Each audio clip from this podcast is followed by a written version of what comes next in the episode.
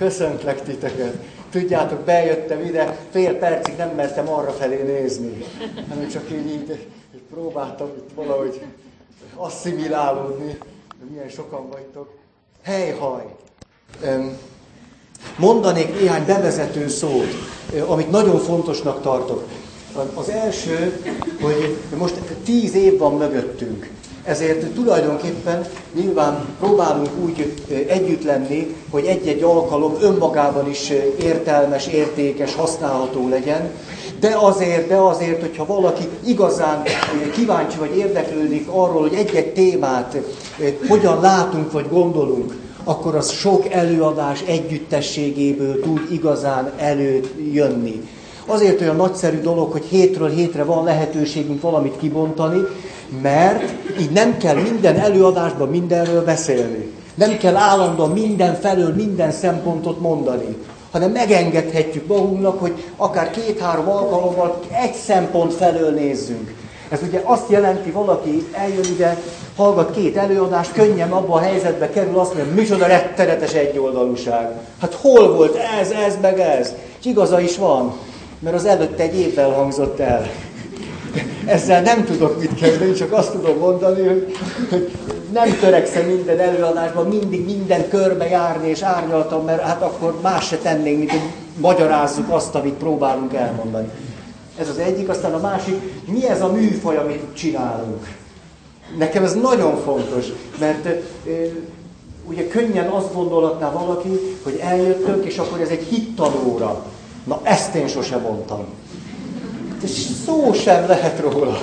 Ez nem hittanóra. Ezt azért, mert ha valaki hittanóraként hallgatja, nagyon sok problémája lehet vele. Húzzuk ki a méregfogát ennek a helyzetnek, szó sincs hittanóráról, és hogyha valami archaikusabb nyelven mondjuk katekézisnek gondolná valaki, én sosem mondtam, hogy katekézis. De nem. Még az előadás tűnt hosszú ideig a, a, a legjobbnak, de ott meg belefutunk abba a, a, a, a korlátok nem tudom, okozta nehézségbe, hogy akkor egy előadásnak nem tudom milyen kritériumai vannak, és akkor állna az irodalmakat kell hozni, és hát nem áll. Hát ennél jobb dolgunk is van kedden este. Tehát nem. Ezért találtuk ki, találtam ki, ezt a szót, és nagyon egyre jobban szeretem, hogy ez egy alkalom. Alkalom. És mert egy alkalom, ez azt is jelenti, hogy, hogy megengedhetem magamnak azt, hogy papi identitással, önazonossággal legyek itt. Napi 24 órában van papi önazonosságom. Ezt örömhírként mondom nektek. Csak amikor alszom, nem tudatos. De attól az még van, van, csak nem tudatos. De ez nem jelenti azt, hogy például egy ilyen alkalmon, mint amin együtt veszünk részt, ne lehetnék más szerepben. Például gyerek szerepben. Gyerek szerepben kifejezetten szeretek lenni, mert annyira jó néha huncutkodni, vagy játszani, vagy, vagy önfeledten tenni valamit. Ezért aztán sokaknak nehézséget okozhat az, hogyha tőlem napi 24 órás, de az előadáson is folyton folyvás valami papi szerepet vár el. Ennél gazdagabb az élet. Engedjétek meg, hogy papi önazonosságokban legyek itt, de ne kelljen mindig papi szerepben lennem. Mert hogy az életben sem vagyok mindig papi szerepben. Például, amikor biliárdozok, hát papként biliárdozok kétség kívül, mert nem tudok máshogy. De, de ez nem jelenti a számomra, hogy most papi szerepben lennék. És ha nem vagyok papi szerepben, akkor is tudok egész normális lenni. Tehát attól még, hogy most egy játékos szerepben vagyok. Na, csak tudjátok, érdemes az elején egy pici időt szánni a tisztázásokra. Érdemes. Érdemes. Sokszor azt gondoljuk, hogy jaj, már kezdjen bele, mondja, nem, most jaj, most mit a felesleges szöveg. Na, na, ne, nem érdemes egy picit megállítani. Mi a műfaj, és a, mi a cél? Ha, cél, talanul nem csinálunk semmit. A cél, hát azt, nem tudom pontosan.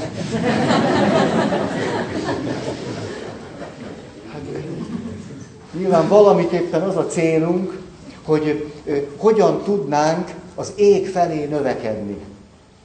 És hogy úgy élem én meg a mi alkalmainkat, hogy itt egy együtt növekedésről van szó. Hogy együtt növekedünk valamiképpen az ég felé. Na jó, mit szerettem volna? Igen, minden ö, alkalommal szoktam mondani történeteket. Tudjátok meg, hogy a történetekben mindig egy sereg részletet megváltoztatok. Ez nagyon fontos. Hát nem adhatom ki azokat, akikkel beszélgettem, vagy találkozom. Ezzel együtt hát valahogy be kell vezetni egy történetet. Tehát elmondom, hogy találkoztam egy 25 éves férfivel.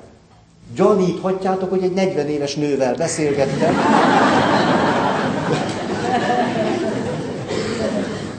Tehát ezen a területen mindent mindennel össze szoktam kutyulni. Azért, hogy véletlenül se lehessen rá, vagy fölismerni valakire. Ezért tényleg ezt legszabadabban tudom mondani, ha valaki egy történet kapcsán azt mondja, hát ezt tudom ki. Na, ez a biztos tévedés. Még soha olyan történetet nem mondtam el, hogy abban minden részlet úgy volt, ahogy volt. Soha. Ezt például azért is mondom, mert így már is remek támadási felületet adok. Mert komoly ítéletet lehet hozni fölöttem, hogy hazudok az alkalmakon.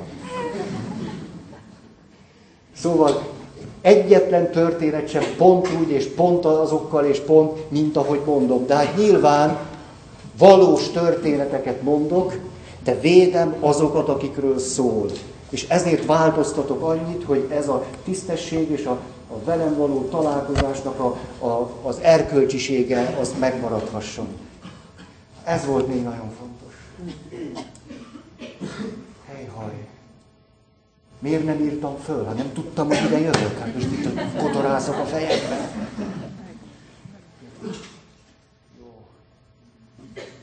Jó. Tetszik a terem nektek?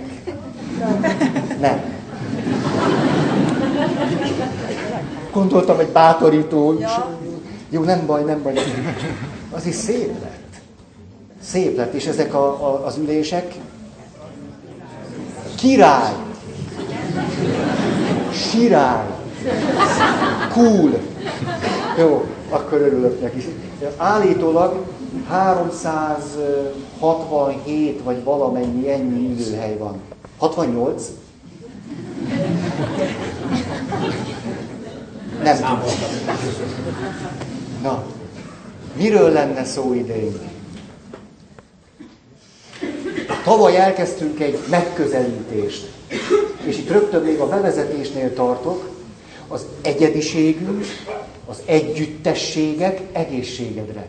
Együttességek és az egyetemesség hármas megközelítéséből beszélünk és gondolkodunk, és valami olyasmit állíthatunk egész bátran, hogy ebben a három dimenzióban láthatjuk, hogy zajlik az életünk, egyedi, együttes, közösségi, csoportos és egyetemes dimenzióban, de közben mi bennünk is föllelhető ez a három dimenzió.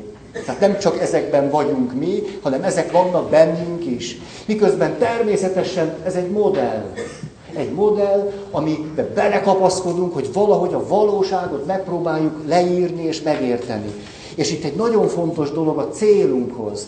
Az együtt növekedésnek az eszköze az, hogy egyetlen mondatot sem mondok azért, hogy azt bármilyen olyan módon használjátok föl, hogy a másikat azzal bántsátok. Hogy ítélkezzetek egy másik ember fölött. Szívem szerint azt mondanám, hogy egyetlen kijelentése szánom arra, hogy valakit azzal még csak elemezzetek. Vagy analizáljatok. Dehogy is hanem hogy megértsünk. És miért fontos az, hogy talán megértünk, és az alkalmak nem csak a fejünkbe, hanem így lejjebb is tudnak menni, azért, mert az a tapasztalat, hogyha valahogy mélyen megértünk, és a megértés nem csak a fejünkben játszódik le, hanem valahogy így az egész testünket átjárja, ez lehetővé teszi azt, hogy képesek legyünk jobban szeretni. Minél jobban megértettünk valakit, vagy megértettünk egy helyzetet, ez nagyobb szabadságot és teret ad arra, hogy úgy tudjunk lenni ebben a világban, ahogy az a többieknek is jó. Vagy ahogy a többieknek jó, és nekünk is jó. Tehát a megértés ebből a szempontból egyáltalán nem akar fegyver lenni a kezünkben. Rettenetes dolgokat is hallottam ezzel kapcsolatban. Jobb, ha el sem mondom őket. Úgyhogy egy példát mindjárt. Hogy volt ilyen, hogy házas társak hallgatták az előadás alkalmakat, és mondatokat ragadtak ki, és azzal szidalmazták egymást. Tessék, itt van, a Pál is megmondta, ez, ez a te negatív anyakomplexusod. Hát, csoda, hogy nehéz veled élni. Hát itt van, feketén, fehéren. És a következő, na most miért nem hallgatod a Pál Ferit ezután? Most miért nem hallgatod? Hát olyan jókat mond. Hát, hát rette, összeszorul a gyomrom. Tehát, hogy, na ne. Jó. Tehát a megértés eszköz, az élményszerű megértés egy lehetőség, hogy azáltal képesek legyünk úgy lenni, hogy az jó legyen másoknak, beleértve magunkat is. Na, ennyi. Egyediség, együttesség, egyetemesség.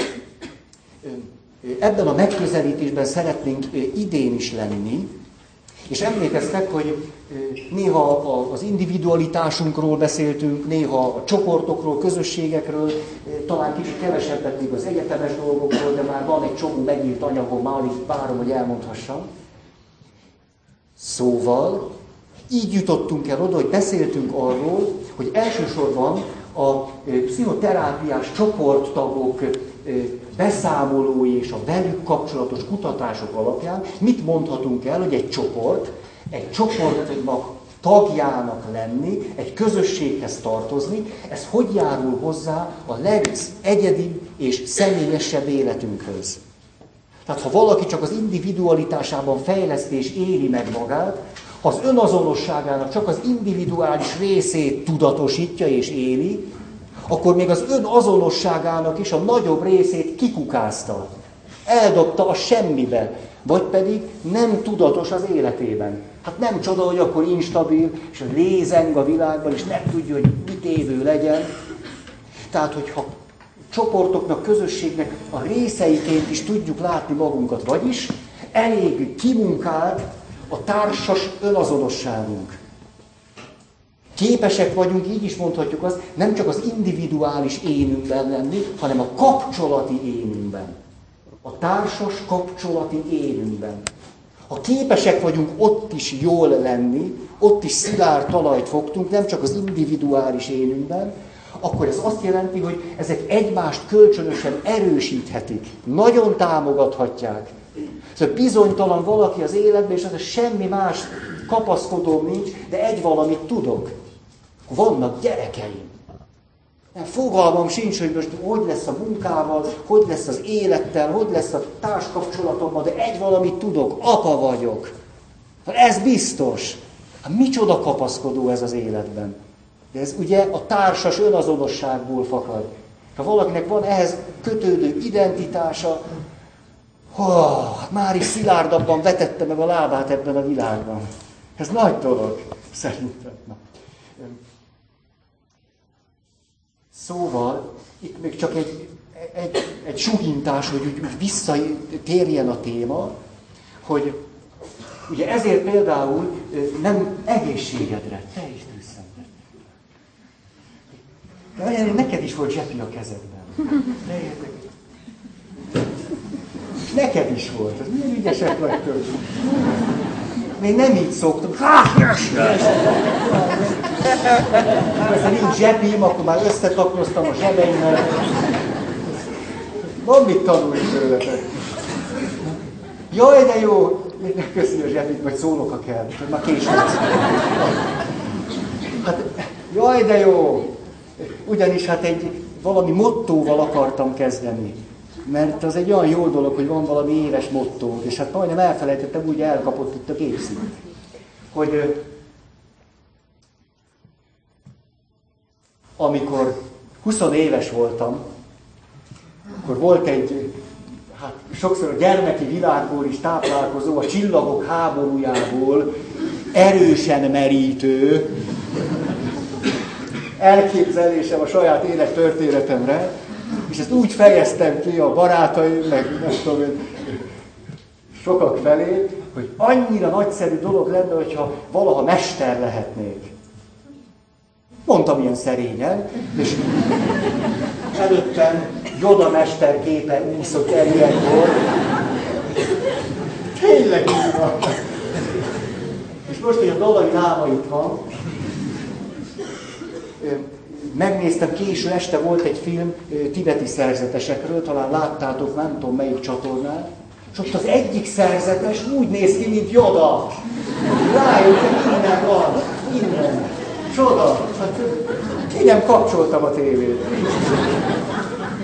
Szóval, 20, 20 éves voltam, én nekem ilyen, ilyen nagyra törő álmaim voltak. Hú, egyszer mesternek lenni. És aztán, mikor elmúlt a 30, a realitás érzékem növekedett, a valóság észlelésem pontosodott és finomodott.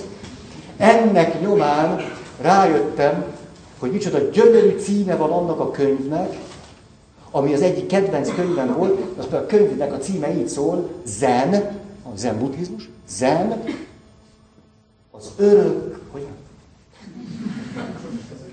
az örök kezdő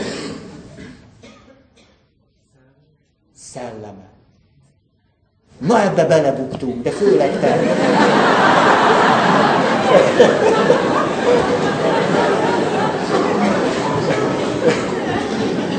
Így van, zen az örök kezdők szelleme. Ez. És emlékszem, 30 évesen nézett, micsoda zseniális, hát ez az. És akkor rájöttem, hagyjuk ezt a, ezt a, ezt a gyerekkori, nem tudom mit, vagy ifjúkori, 30 éves kori, hát egy igazi jó tanítványnak lenni. Ez de nagy dolog lenne.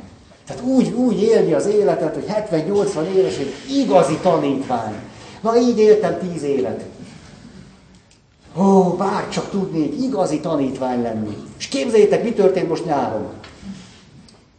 Mindig történik valami. Az élet annyira jó.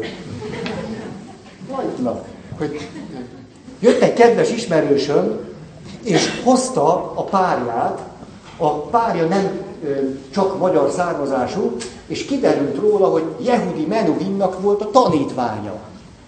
Képzeljétek el! És kaptam tőle egy gyönyörű történetet, ezt most meg is osztom veletek. Ez pedig a következő. Jehudi Menuhin egy alkalommal a következőt mondta erről a mester tanítvány témáról és kérdésről. Azt mondta, hogy egyre idősebb vagyok, a következőt gondolom erről. Szeretnék mindenkinek a tanítványává válni. Beszél? Ettől jó.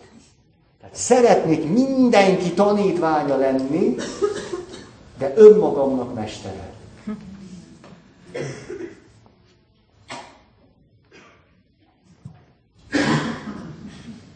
Ez ott van, ugye? Hát most, hogy elmúltam 40, most, ennek az igézetében élek. Ez gyönyörű szép. Mindenki tanítványa, önmagam mestere. Hogy tudnak emberek ilyenekre rájönni? Hogy mit mondta? Ja, biztos olvastam.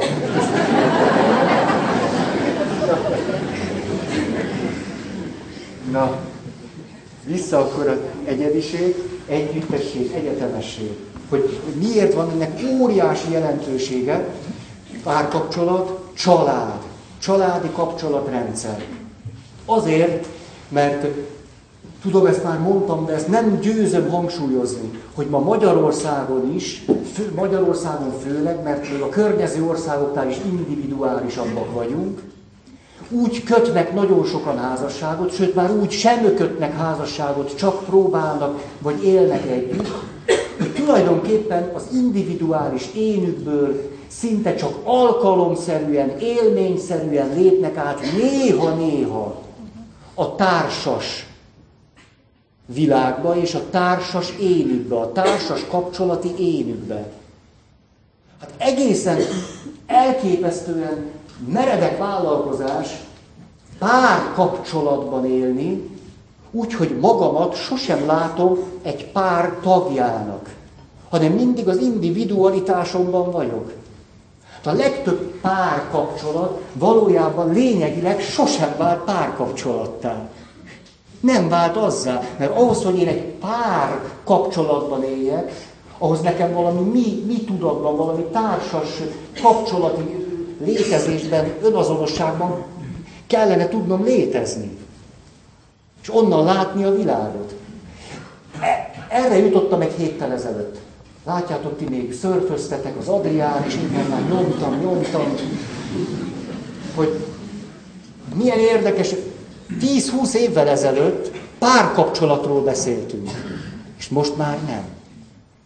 A párkapcsolat kifejezés kezd ódivatúvá lenni. Most már társ kapcsolatról van szó. Nekem nem volna mindegy, hogy téged az én társamnak tartalak, az én társam vagy, vagy mi egy pár vagyunk. A hangsúly eltolódás szerintem nagyon tiszta. Sőt, rácsodálkoztam erre, elkezdtem nézegetni egy-két szakkönyvet. És alig szerepel benne már a párkapcsolat kifejezés. Társkapcsolat van. És ugye innen már csak egy lépés az, hogy igen, társkapcsolatban szeretnék élni, társkapcsolat, párságig talán el se jutunk, társkapcsolat, ez azt jelenti, hogy akkor vagy te az én társam, ha hozzájárulsz az én egyéni céljaim eléréséhez. Ugye az én egyéni ambícióim, szükségleteim kielégítéséhez hozzájárulsz, akkor gondolom rólad azt, hogy az én társam vagy. Tulajdonképpen az, hogy, hogy pár, mint egység, adott esetben meg se jelenik. Nem annak az egész világát ki is lehet kerülni. De közben pedig rettenetesen szenvedni attól, hogy valami hiányzik. Mert közben ugye ez szokott történni. És az, hogy nem értjük, hogy mi, mi nem működik. Ez az egyik legmarkánsabb élményem. Tehát, hogy szenvedünk nagyon valamiben, és attól is olyan rettenetes ez a fájdalom, hogy nem értjük, hogy mitől nem megy. Hogy mi, mi, mi, mi, mi nem megy itt. A... Tönkre teszem az ingat. Egy gombbal. Az alaptermészetem nem változott meg a nyáron. Valami szenvedélyesség átjött erre az iskolai is. A másik, amit szeretnék idehozni, és akkor már is tudunk tovább lépni, hogy, mert így az, az egyediség és az együttesség összefüggését néztük meg csak egy villanás erejéig, de most nézzük meg az együttesség és az egyetemesség összefüggését. Erről akarok majd beszélni egy hónap, két hónap, de legalább egy-két alkalommal. Ez pedig az, hogy egy párkapcsolatnak, egy család életének megvannak a minden párra és minden családra egyetemesen érvényes szakaszai, ciklusai, hullámhegyei és hullámvölgyei. Tehát lehet tudni például, hogy amikor az első gyerek megszületik, az változást hoz a család életében. A pár életében meg még nagyobb változást hoz. Ezt lehet előre tudni. Ha tehát ezt semmi másképpen nem értelmezem, mint hogy, hogy egyszer a feleségem megváltozott. Ez nem, nem lehet vele élni. Nem lehet vele élni, nem ér rám.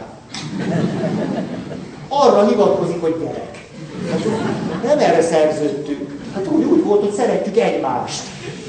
És ezzel most mi? mi? És ha ez sehogy máshogy nem tud értelmezést nyerni, mint valami egyéni sorscsapásként, hát ebből akkor hogy jövünk ki? De akkor is, hogyha azt gondoljuk, hogy velünk valami baj van, va- valami, hát házasságig se volt könnyű, de azért valahogy megházasodtunk. Jó, hát a nászúton is, hát azért arról is tudnék beszélni. De most amióta megszületett a gyerek, ez, ez rettenetes. És ha az értelmezési keret semmi más, csak addig, addig tágítjuk a, ezt a valóságot, hogy velünk valami nagyon nagy baj van, Mondanék egy döbbenetes dolgot. Kedves ismerősömmel beszélgettem. Azt mondta, képzeld, van egy munkatársam, 27 évesen most halt meg infarktusban.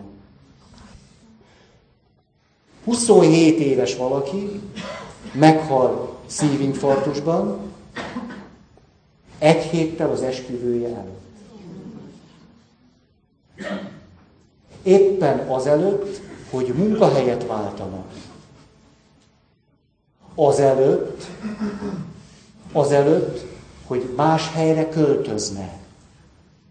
Azelőtt, hogy megváltozna az élete azzal, hogy együtt él valakivel, akivel addig ő nem élt együtt. Ez mit jelent? Emlékeztek talán hat évvel ezelőtt, mikor, mikor egy amerikai kutatás alapján beszéltünk arról, hogy mi milyen mélységű stressz helyzetet tud előidézni. Tudjátok, van egy táblázat, ez eléggé közismert. Ugye házastárs halála, közeli szerettünk halála 100 pont. És így tovább. Hogy, és ebben, emlékeztek erre, pozitív események is szerepelnek. Tehát házasságkötés körülbelül 50 pont. Olyan komoly stressz. Gyerekszületés 60 pont. Kibékülés 40 pont. Hát az nem csak Hawaii Dizsi, kibékülni valakivel. Micsoda meló van abban. Új lakásba költözés is sok-sok pont. Új munkahelyre költözés, hiába szeretünk oda menni, stressz. Ez mit jelent? Azt, hogy most csak mondok egy nagyon egyszerű megközelítést, nem tudom, hogy pont így van-e, de láthatjuk így, hogy ennek a valakinek az életében olyan sok stressz helyzet állt össze egyszerre, ami hozzájárulhatott ahhoz, hogy az itt nem volt el, elviselhető már. Ugye van, akinek ilyen az idegrendszer, a másiknak olyan. Van, akinek ez könnyebben megy, a másiknak nem. Sok sajátosságunk van. Ezt miért mondom? Azért, mert hát vannak egyetemes törvényszerűségek. Egy párkapcsolat életében, egy család életében. Ezeket rettenetesen kínzó, hogyha nem így látjuk és értelmezzük, hanem egyéni, vagy kapcsolati problémaként próbáljuk csak meghatározni, és aztán megoldani. De akkor állandóan az lesz, hogy 13 éve vagyunk házasok, és ez alatt 8 évig, hogyha összeadogatom, rettenetes nehézségeink voltak. Következtetés, az lehetetlen, hogy akkor jól választottam. Hát ha megnézzük onnan, hogy az a 8 év alatt milyen nehézségek voltak, kiderül, hogy az hozzá tartozik egy párkapcsolat természetes életútjához, vagy egy család természetes dinamikájához. Na ez akart volna a másik megközelítésem lenni. Hogy tehát az egyéni életünk szempontjából nagyon nagy jelentősége van, hogy ebben a három dimenzióban élünk, de ez a három dimenzió van bennünk is, és hogy itt valamiféle rendszerben, egységben lássuk ezt a három területet. Most már András, ügyesen kiabálok? Jó lesz, jó lesz. Mária Rádió kedves hallgatói, a készülékkel semmi probléma nincsen.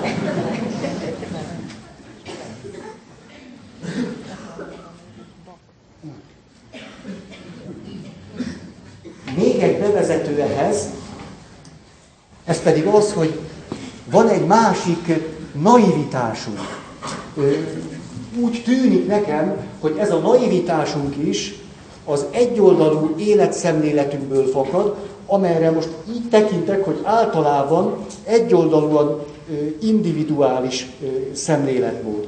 Mi következik ebből? Az, hogy ha én magamat csak az egyediségemben látom, akkor azt mondom, hogy egészen természetes, hogy az életemhez értékeket rendelek és értékeket valósítok meg. És szeretném, ha értékek lennének az életemben. Azt nem mondjuk, hogy értékek mentén élünk, mert akkor pont egyetlen értékhez se jutunk hozzá. Értékek alapján élünk, nem? Én nagyon szeretnék értékek alapján élni, és nem értékek mentén. Tehát ott, ott van a hűség. Ez érték, elve érték mentén éltem. Hát. Miért pont a hűség jutott eszembe? Szóval, ha az értékeket, tehát az, hogy boldognak lenni, élményeket átélni, biztonságban lenni, a, nem tudom én, a, a létföntartásomhoz szükséges föltételeket megteremteni, kibontakoztatni magamat, a képességeimet megélni, sikeresnek lenni. Nem. Most ha, ha ezeket, az összes értéket, ami nagyszerű dolog ebben a világban, ezt magamhoz csak mint egy egyedi létezőhöz kötöm, ebből rettenetes katasztrófák származnak, hogy egy kicsit sem túlozzak. Ez pedig az, hogy akkor azt gondolom, hogy most kicsit sarkítva, hogy ha ezek az értékek mind szépek és jók, én egy értékes valaki vagyok, természetesen nekem ezekhez az értékekhez mind-mind-mind jogom van. Persze, lehet így látni, mondhatjuk, hogy jogom van hozzá. Mi a probléma? Hogy az értékek valamiféle rendszerben léteznek az ember életében. Ez mit jelent? Például azt jelenti, hogy ha én a szabadság értékét, inkább mondom ezt a függetlenség értékét, egy ponton túl hangsúlyozom, az a kapcsolataim rovására fog menni. Ha én az, a stimulációt, hogy élmény, vagy élvezet, vagy újdonság, ez nagyszerű dolog, én már csak tudom, mert a karakterem ilyen. Ha van valami új dolog, rögtön kinyílik a szemem. Ha valamit már kétszer csináltam, jó, jó, ez az átkozott rutin. Szóval, persze, hihetetlen jó, hogy élményt, de, ha az egy ponton túl hangsúlyozódik valakinek az életében, hát annak van egy párja, mondjuk azt, hogy megbízhatóság, állandóság, hűség, stabilitás, és a többi. Hogy nem tudunk minden értéket a végtelenségig az életünkben kibontakoztatni, mert előbb-utóbb az más értékekkel konfliktusba fog sodorni minket. És úgy látom ma, ahogy körbenézek, hogy mintha ennek a belátása egyszer nem volna meg. Nem így van és inkább egy ilyen rettenetes, panaszos kiábrándulásba hajló csalódottsággal él ma nagyon sok ember. Hogy hogy, hogy, hogy, hogy ez, ez így nem, nem megy együtt. Menne, de hát akkor megy együtt, hogyha ott valami egyensúlyt, valami harmóniát tudunk hozni. Ez pedig azt jelenti, hogy minden értéket valamiképpen korlátoznunk kell. Valamiképpen. Hát azért, hogy egyensúlyban lehessen más értékekkel. Például nagyszerű dolog számomra papnak nyilvánvalóan nagyszerű dolog mondjuk a hagyomány. A hagyomány tisztelete, a hagyomány megőrzése. És nagy érték a rend is. Na de hogyha ezt túl hangsúlyozom, soha semmi új dolgot nem fogok elkezdeni. Hát egészen rugalmatlanná is válhatok. Szinte életképtelenül. Tehát az értékek az értékek az életünkben egy nagyon sajátos viszonyban vannak egymással, és egy szerkezetet mutatnak. És egy pont után a legcsodálatosabb értéket is általában praktikusan a gyakorlati életünk szinterén csak más értékek rovására lehet megvalósítani és megélni. Tulajdonképpen ez is, tudjátok, hogy elgondolkodtak, én nagyon szeretek itt lenni. Ez talán látszik is. Tehát, hogy szinte nélkületek is, ez nagyon ez. Dehogy is, hát... Ja, hogy nagyon, nagyon élvezem ezt kifejezetten, és olyan jó valamit élvezni, amit csinálok. Hát ez egy jó dolog. Hogy mit akartam ezzel? Rovására megy más. Köszönöm. Hát, ti itt vagytok.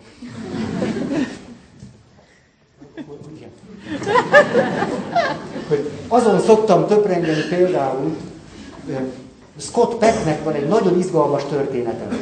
elmegy egy előadásra, és ott találkozik egy ismerősével, és beszélgetnek arról, hogy milyen volt az az előadás.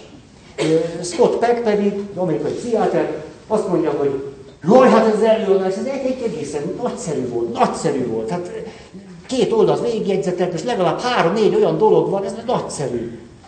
Másik valaki, hogy hát, ez, ez bizony nem, ez nem.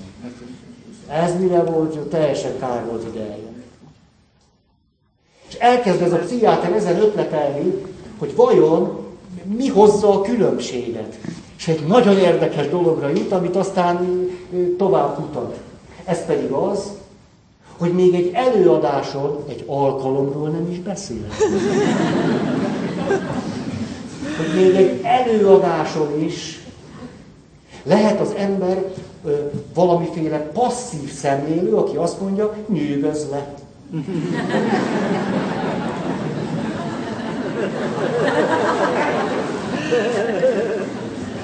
És ennek a variánsai.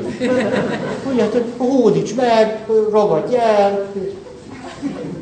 Egy másik kedves ismerősöm azt mondta, az üzlet világából ma már egy vas szeget nem lehet eladni, ha a marketingében nem szerepel az, hogy élmény. Vegye meg százas szegünket. Már kézbe venni is élmény.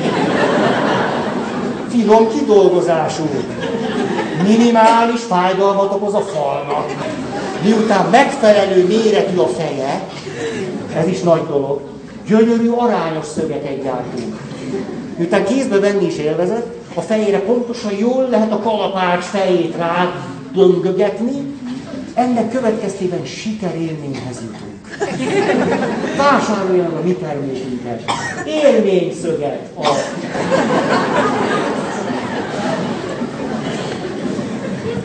Most miért, miért mondom így? Mert nagyon szíven ütött ez, hogy, hogy azt mondja Scott Peck, hát nem, hogy elmegyek egy előadásra, akkor én ott egy aktív munkára készülök. Én abba belerakom magam. Nem azt várom, hogy én, én velem történjen valami, meglepjen egy élmény, vagy ilyesmi, hanem én be, belezúzom az erőimet. Hát abból jön aztán majd ki valami. Ezen nagyon sokat töprengek. Hogy, hogy, hogy, hogy mi lenne például a jó egyensúly. Lehet, hogy beiktatok egy halálosan unalmas. És ezzel stimulállak titeket, aktiválom a közreműködést.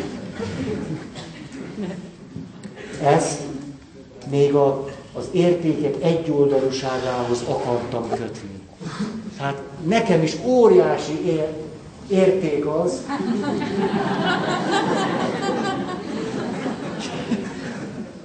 óriási élmény az, hogy vannak élmények, hogy élmény szerűen is lehet az életet élni. De, de hát ez egy pont után olyan hát kifacsarja az életet. Ja, emlékeztek a statisztikára, megtérés élményt átélteket vizsgálják, és az derül ki, hogy akár ilyen villámcsapásszerű, ez mindent átforgató Isten élmény, vagy spirituális tapasztalat után is, az azt az élményt átélteknek 80%-ában az életében nem történik komoly változás mert az élménnyel semmit sem kezdett. Tehát lehet, hogy az az érdemes, hogy megbecsüljük az élményt, picit alá is dolgozunk neki, de utána a megfelelő élményeinkből éljük az életet, arra ráépítünk. Mikor úgy történt, hogy Istennel megtudtam, ott van a helyed, nézd csak ott a helyed. Jó, jó felé mutatom? Ott a helyes. Ott hátul. Ja, hátul. Kockás karok. Szakállas arc. Milyen jó dolog, valakinek van helye ebben a világban.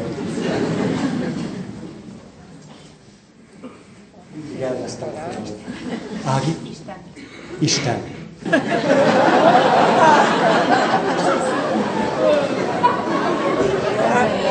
Egy kicsit bővebben.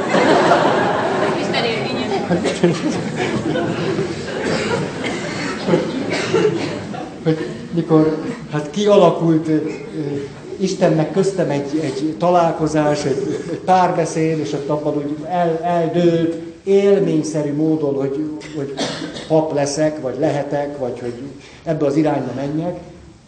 Tudjátok, hogy utána hányszor és hányszor megkérdőjeleződött az, hogy hát hülye vagyok én? Azért, mert valamikor egy nap, egy este, tudom is, 5 óra 50 perckor, egy vasárnapi nap, február 8-án, 5 óra 50 perctől néhány percen keresztül átéltem valamit. A 12. kerületben, leszállva a buszról. Erre, erre teszem föl az életem. De aztán átgondoltam, hogy hát most akkor nézzük, az életemben van rengeteg élmény. Szabad vagyok abban, hogy melyik élményre teszem rá az életem. Vagy mit mondok, hogy számomra ez az élmény, miközben mondhatom, hogy szabadon és önkényesen választok, aközben lehet, hogy ez egy nagyon jó döntés.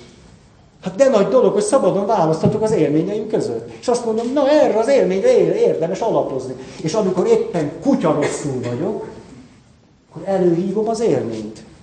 Azt mondom, hát te nekem volt ez az élményem. Hát nem szorulok rá, hogy minden nap élményeim legyenek. Nem, nem szorulunk rá. Ha valaki rászorul egy párkapcsolatban, hogy minden nap őt megerősítsék, és megerősítést kapjon, és élmény legyen, és stb., az sajnos a személyiség fejlődésnek valami sebzettségére utal. Ha valaki az érett személyiség felé megy, nem szorul arra rá, hogy minden nap élményei legyenek. Nem, nem szorul rá. Tud az élményekre építeni, arra alapozni, abban szilárdnak lenni, és várni, mikor jön a következő meglepetés. Ezt akartam még. Mennyi az idő?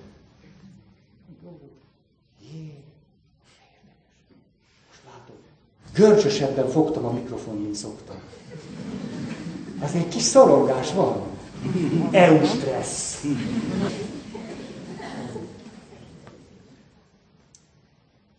Hát a, onnan ágaztunk el, hogy azt néztük, hogy az egyes ember életéhez mit tud hozzáadni az, hogyha egy közösségnek, csoportnak a tagja, vagy része. És akkor az derült ki, hogy nagyon jó irodalmunk van a pszichoterápiás csoporttagok kutatásaiból, és onnan mondtuk egymás után a szempontokat, hogy a csoport nagyszerű, mert a remény föltárulásának a helye. A csoport nagyszerű, mert életbe vágó információkat tudunk csoporttagként, egy közösség tagjaként, a társas létezésünkből kapni egymástól. Emlékeztek, mondtuk ezeket, nem, nem sorolom el. És így jutottunk el oda, hogy amikor valamilyen közösségben vagy csoportban vagyunk, bármilyenben, akkor az általában valamit előhoz a családi dinamikából.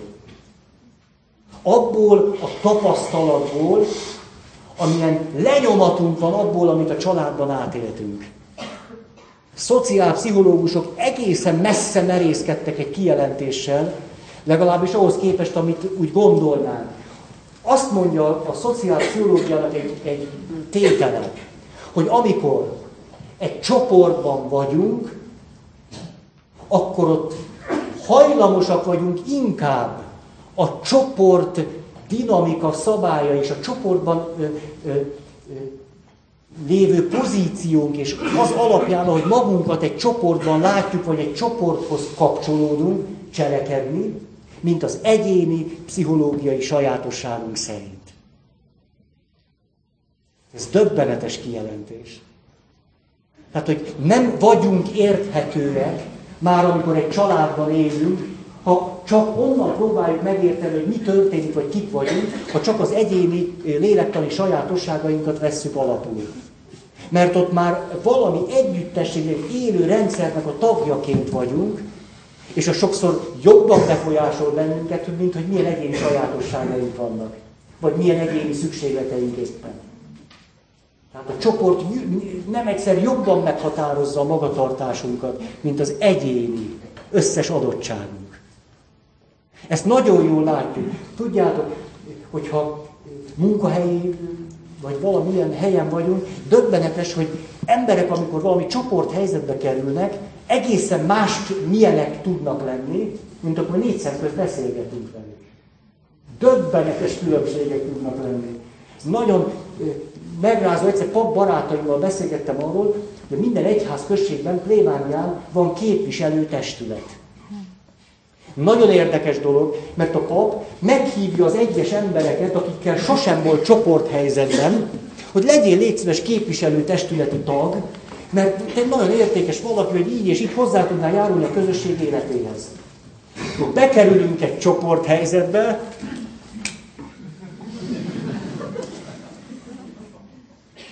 Más emberek ülnek ott.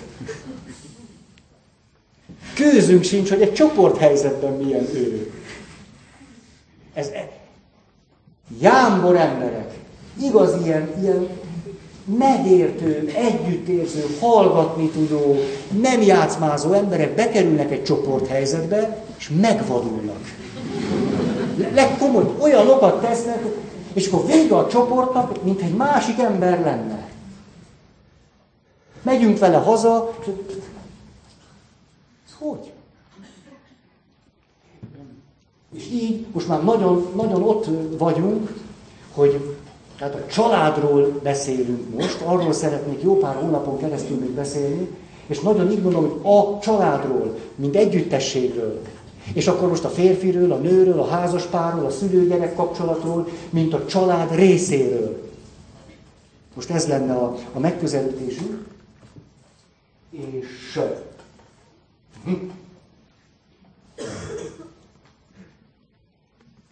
Tíz percet szeretnék még beszélni, akkor lesz negyed. És még soha ilyen nem volt, körülbelül 10-15 perc hirdetni való van.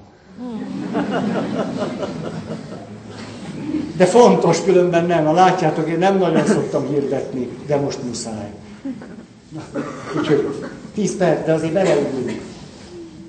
A családról szeretnék akkor most beszélni, mint élő rendszerről. A család, mint egy élő együttesség, mint egy élő rendszer, és természetesen a rendszer szemlélet sajátosságait nagyon komolyan alapul vesszük. Honnan jött egyáltalán az, ahogyan ez föllelhető, hogy a 40-es, 50-es években az Egyesült Államokban elkezdődik a családterápia.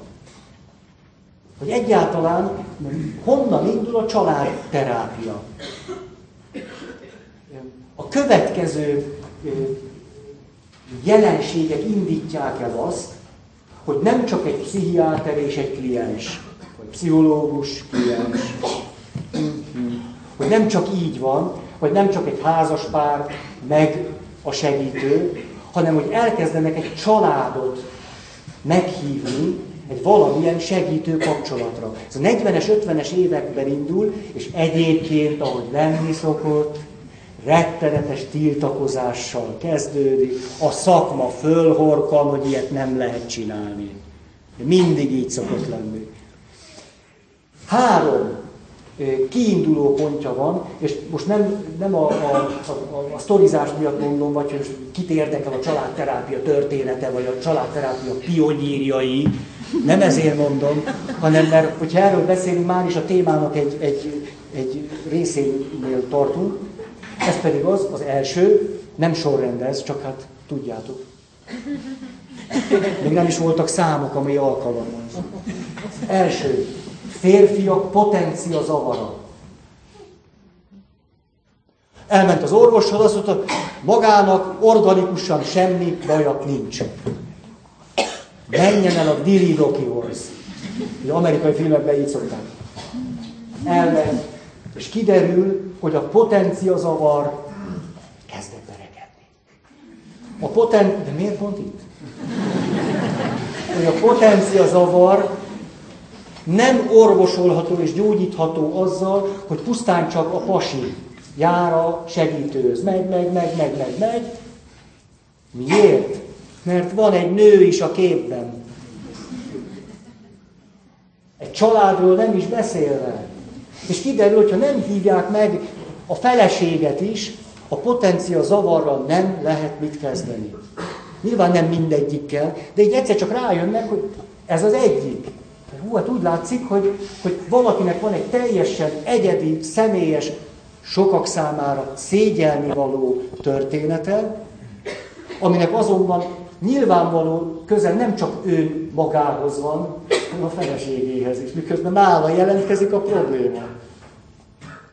Ez volt az egyik, a másik, beteg gyerekek. Például az történik, hogy súlyosan asztmás a gyerek, vagy nagyon korán cukorbeteg a gyerek, vagy rohamai vannak, magas vérnyomás egy gyereknél. Bekerül a kórházba. Kivizsgálják, gyógyítgatják, a gyerek jól van. Jól van. Nap-nap után. Orvosok örülnek. Jól van a gyerek. Hazamegy, megint rosszul van. Hát nem, nem értjük. Hát mi, minden lelete jó volt. Hát jó volt. Visszamegy a kórházba, néhány nap múlva megint jól van.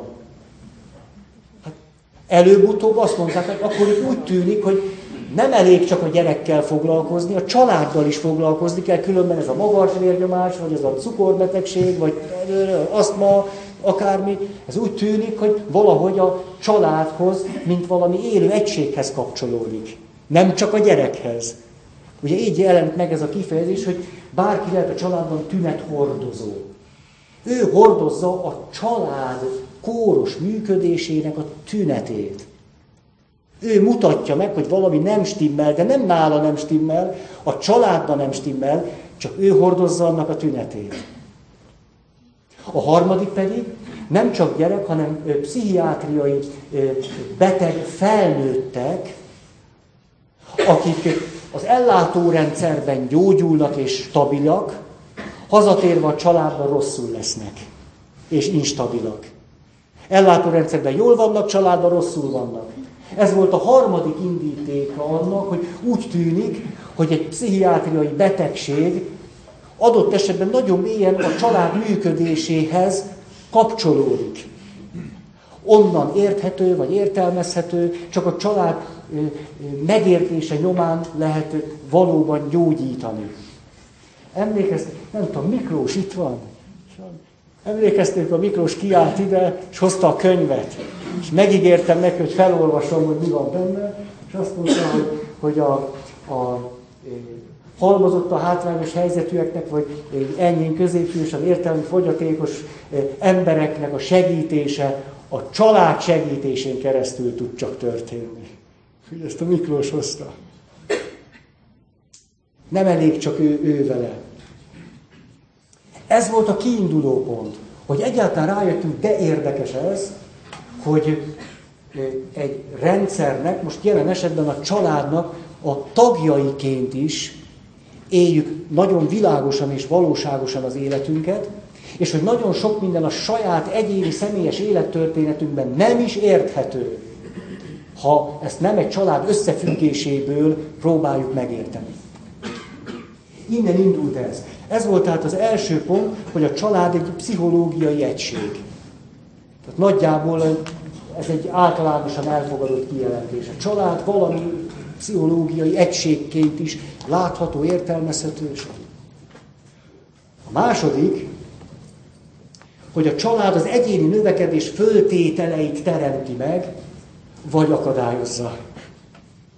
Ugye tulajdonképpen erről már beszéltünk, hogy a családban az identitásunk alakul ki, a legelem szükségleteink kielégítése történik, a gyerekek vagyunk, stb. Gyorsan, ugye elindult már az iskola év pöttyös mise. Visszanyúltam a saját tapasztalataimhoz. A saját tapasztalataim azok, hogy az általános iskolát végig szorongtam. Azt, hogy többé-kevésbé az elejétől a végéig. Szorongás, frusztráció. Én nekem olyan sok rossz élményem van, amik nem csak kinti, hanem benti okokból is értelhetők. Mert rettenetesen körömrágós, szorongós gyerek voltam.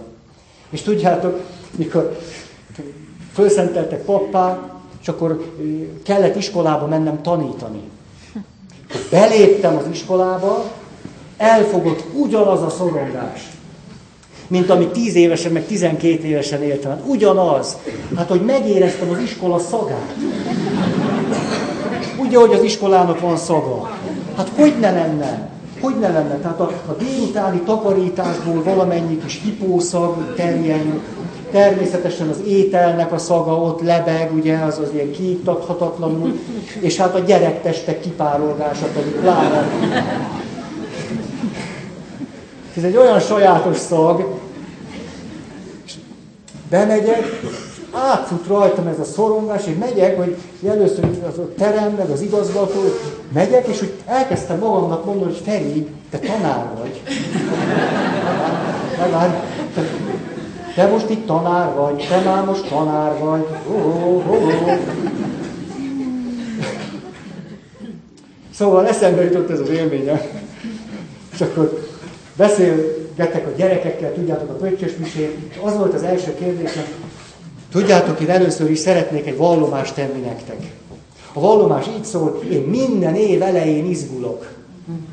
Nincs olyan év, hogy én ne izgulnék. Itt is izgultam.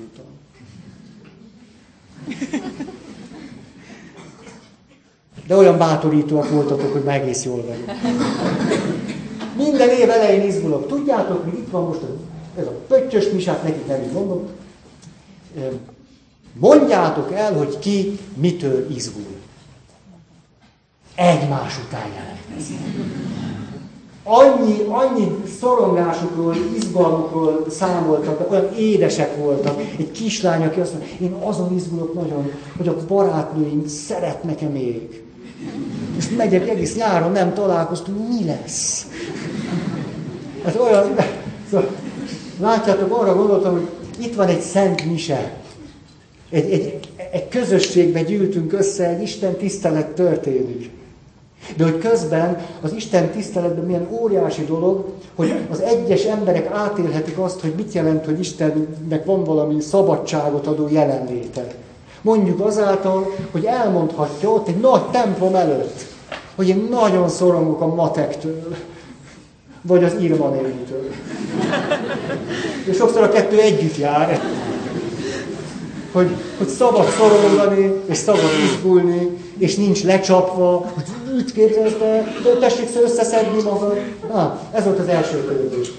Aztán azt kérdeztem tőle, jó, most, most a szorongásnak jól elmondtuk. Hú! Most azt mondjátok meg nekem, milyen álmaitok vannak. No, itt aztán nagyon beindultam. És akkor most volt egy kisrác, azt mondja, én minden versenyen, amin el fogok indulni, szeretnék győzni.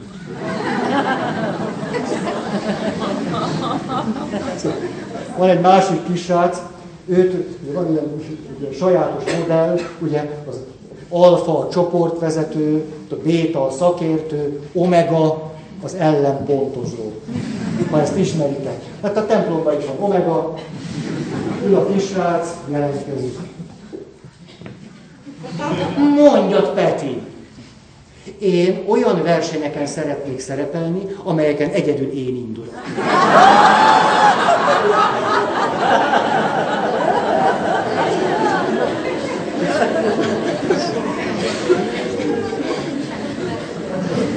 Ilyesmik történnek nálunk a misén.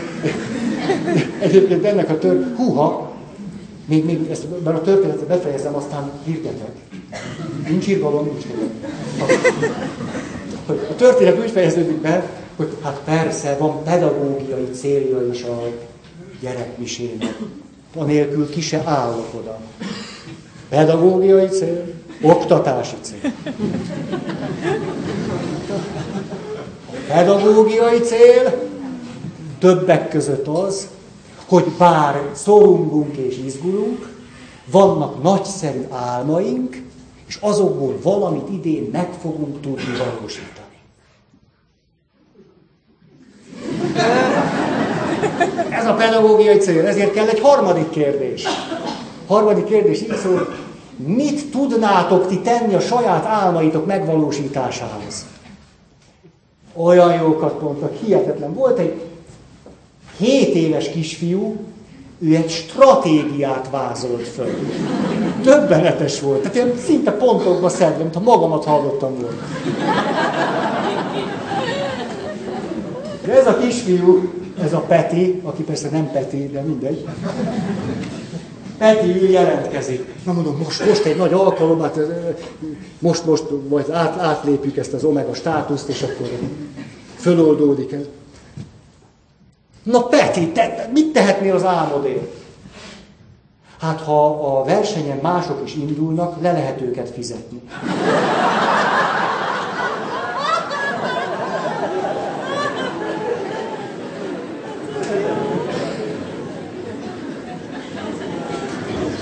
Ez a mi Petink. Rengeteg ötlete van. azt jelenti, hogy a Petinknek van nagy szabadsága. Tehát látja, hogy sokféleképpen lehet. Most már csak a jó döntésig kell eljutni. Lehet, hogy előrébb jár, mint aki azt gondolja, hogy semmit se lehet csinálni. De lehet, hogy még annál is előrébb jár, aki azt mondja, hogy csak egy valamit lehet csinálni. Peti tudja, hogy lehet jól is, meg rosszul is. Tisztességesen, meg nem. Hát nagy dolog. Jó. Hirdetések. Eltelt tíz év, és tőletek elindult valami. Én belőlem biztos nem. Tehát tiétek a felelősség. Majd az íveket írjátok alá, légy szíves, Ez pedig az, hogy, hogy nem lehetséges -e az, hogy most így, így mondom, egy picit nevetekben beszélek, inkább mondok egy mondatot hogy valaki jött, körbenézett egy előadáson, és azt mondja, aztán később találkozott, Feri, ez megdöbbentő. Egy csupa jó arcú ember ő. És igaza van. Szóval, hogy jött az az, az, a, az, az igény, hogy milyen jó lenne, hogyha ugye nem csak alkalomról alkalomra lehetne találkozni. Ezért a tavalyi évben Andrásék, ha szabad így mondanom, András, sokan-sokan Zsolt, és rengeteg név, elkezdtek nagyszerűen tök jó programokat szervezni. Hogy lehessen máshogy is találkozni, mert ilyen jó arcúak vagyunk. Tehát ez egy élvezett jó arcú emberek együtt le. És most, hogy elment ez az év, most az érlelődött meg bennünk, hogy mi lenne, hogy főleg ha a téma is már ezt adja, lehetőséget próbálnánk teremteni, amennyire rajtunk múlik, hogy csoportok tudjanak szerveződni. Többféle csoport. Mondom is a kínálatot. Mert körülbelül egy éve szervezzük ezt, tervezzük. Az első. Lehetőségetek volna pszichodráma alapú önismereti csoportba jelentkezni. Most úgy söprögettem az életem, hogy több csoportot is tudnék elindítani. Természetesen sohasem egyedül vezetek, hanem mindig valakivel. Azért, hogy ti még nagyobb biztonságban legyetek. Ugye mindenki egy oldalú. Mindenki. Ezért kell, hogy... Tehát lehet pszichodráma alapú önismereti csoportba jelentkezni.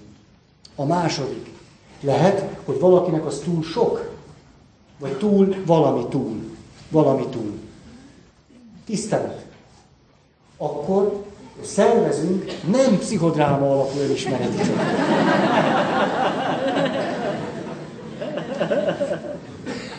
Ott is szakképzett, rátermett vezetőkkel. Hát nem ilyen, hogy vagy valakit oda hívunk, aztán majd lesz valami. Hát már nem.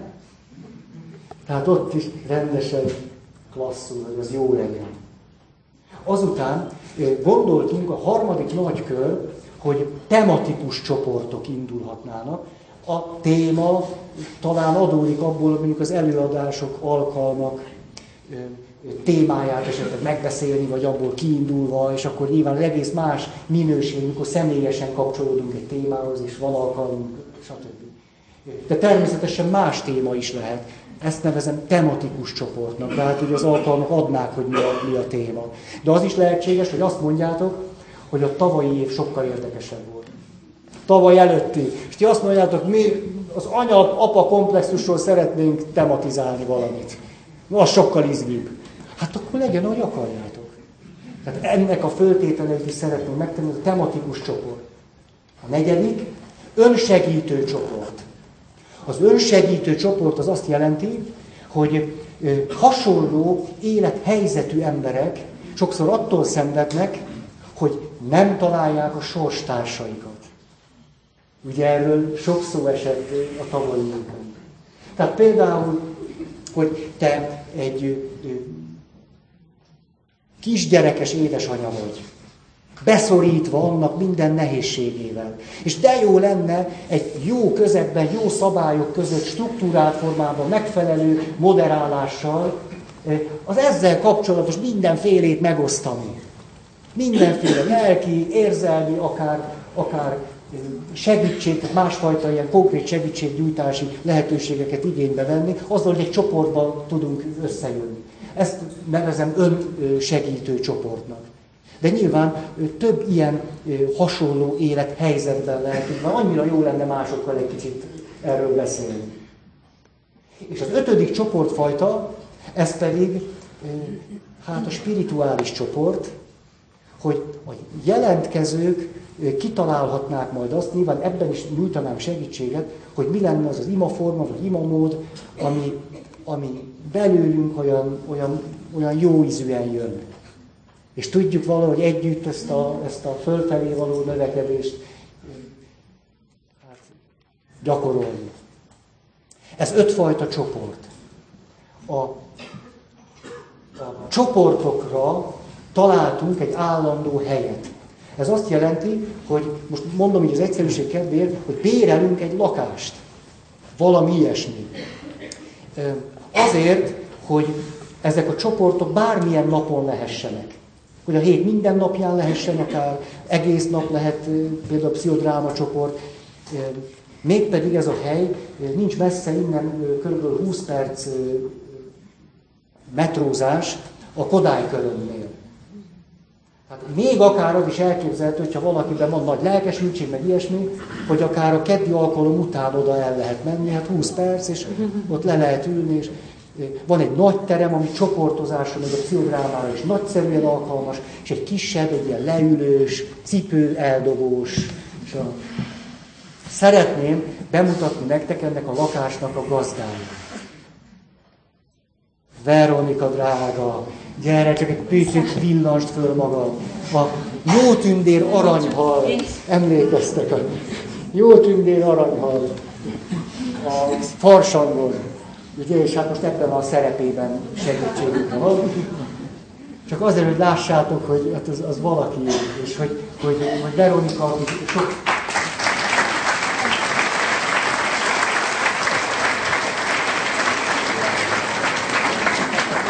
Veronika, aki nagyon sok évig járt ide, hogy, hogy azt mondja, hogy ő neki ez egy jó. Szóval ez szívesen, szívesen.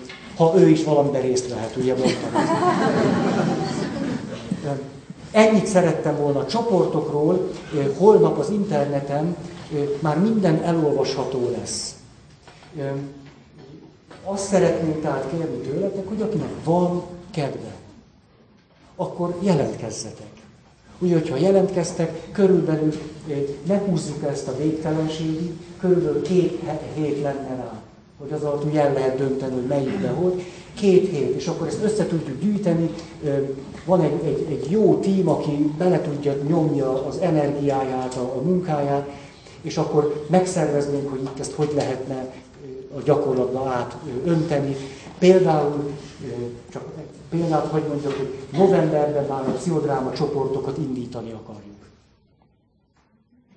Tehát ezért nem érdemes jelentkezni hónapokon keresztül. Tehát kb. két hét. András, hogy várjuk, kellene valami fontosat mondani, amit elfelejtettem. Ez így oké? Okay? Honnan címe?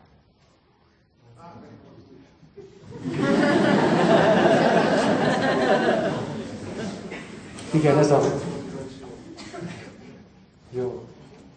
Ezt akartam volna hirdetni. Mert ez egy nagy, év, nagy változás a mi életünkben, és azt reméljük, hogy ebből jó dolgok tudnak születni. Hát akkor miért szülessenek?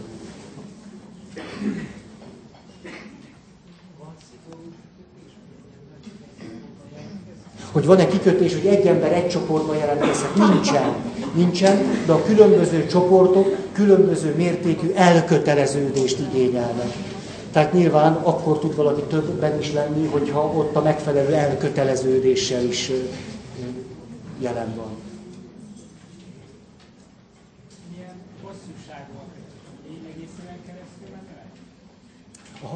hogy milyen hosszúságúak a csoportok. A, a pszichodráma csoport az 120-150 óra, de azt jelenti, hogy novemberben kezdünk, az több mint egy év. Havi egy alkalommal.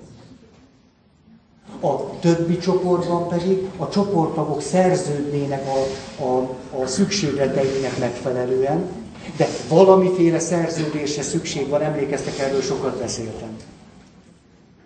Tehát, hogy, ez, hogy egy évig, vagy, vagy nem tudom én, fél évig, az szokott lenni általában egy csoportban, hogy van egy-két alkalom, ami alatt meg lehet nézni, hogy ez nekem kell-e vagy nem, ez jó-e vagy nem, és akkor, akkor ott lehet egy jó döntést hozni.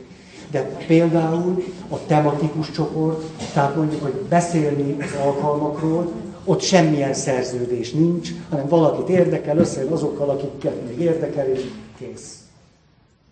Tehát, hogy van olyan, amiben pedig nincs szerződés, csak hogy ott vagyok. Tehát a csoportja válogatja, hogy milyen mértékű elköteleződésre vagy szerződésre van szükség. És ez azért, hogy tényleg jó dolgok történhessenek, de talán ennek a hátterét már elmondtam. Hogyha nincsenek szabályok, káosz van, akkor semmi jó nem.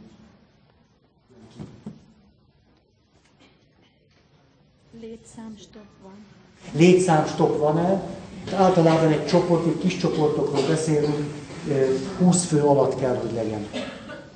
Nem, nem működik egyébként. Tehát pont az a, az a jó benne, hogy személyesen vagyunk, 20 fő alatt már nem vagyunk személyesen. Hanem, hanem küzdünk a személyességért, és harcolunk a bensőségességért. Még 12 emberrel azt egész jól meg lehet teremteni.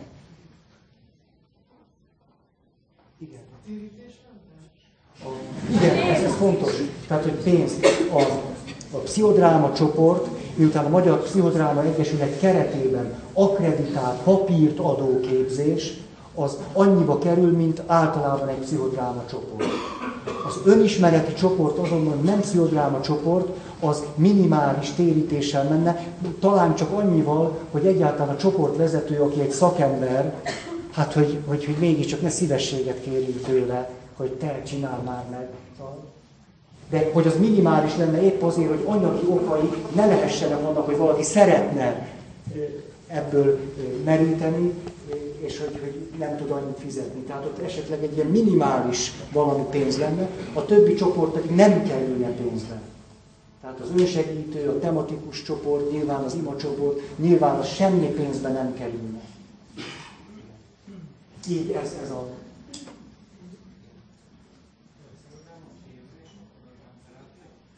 A pszichodráma csoport nem terápiás csoport, hanem önismereti csoport. Ugye ez egy más a célja. Tehát az azt jelenti, hogy többé-kevésbé egészséges pszichéi embereknek való. Valamennyi neurózis az jó, mert akkor van anyag. Ez, hogy szólok, Igen, tehát ezért nem terápiás csoport, hanem önismereti csoport. Legfőjebb van terápiás hatása. Reméljük, hogy lesz.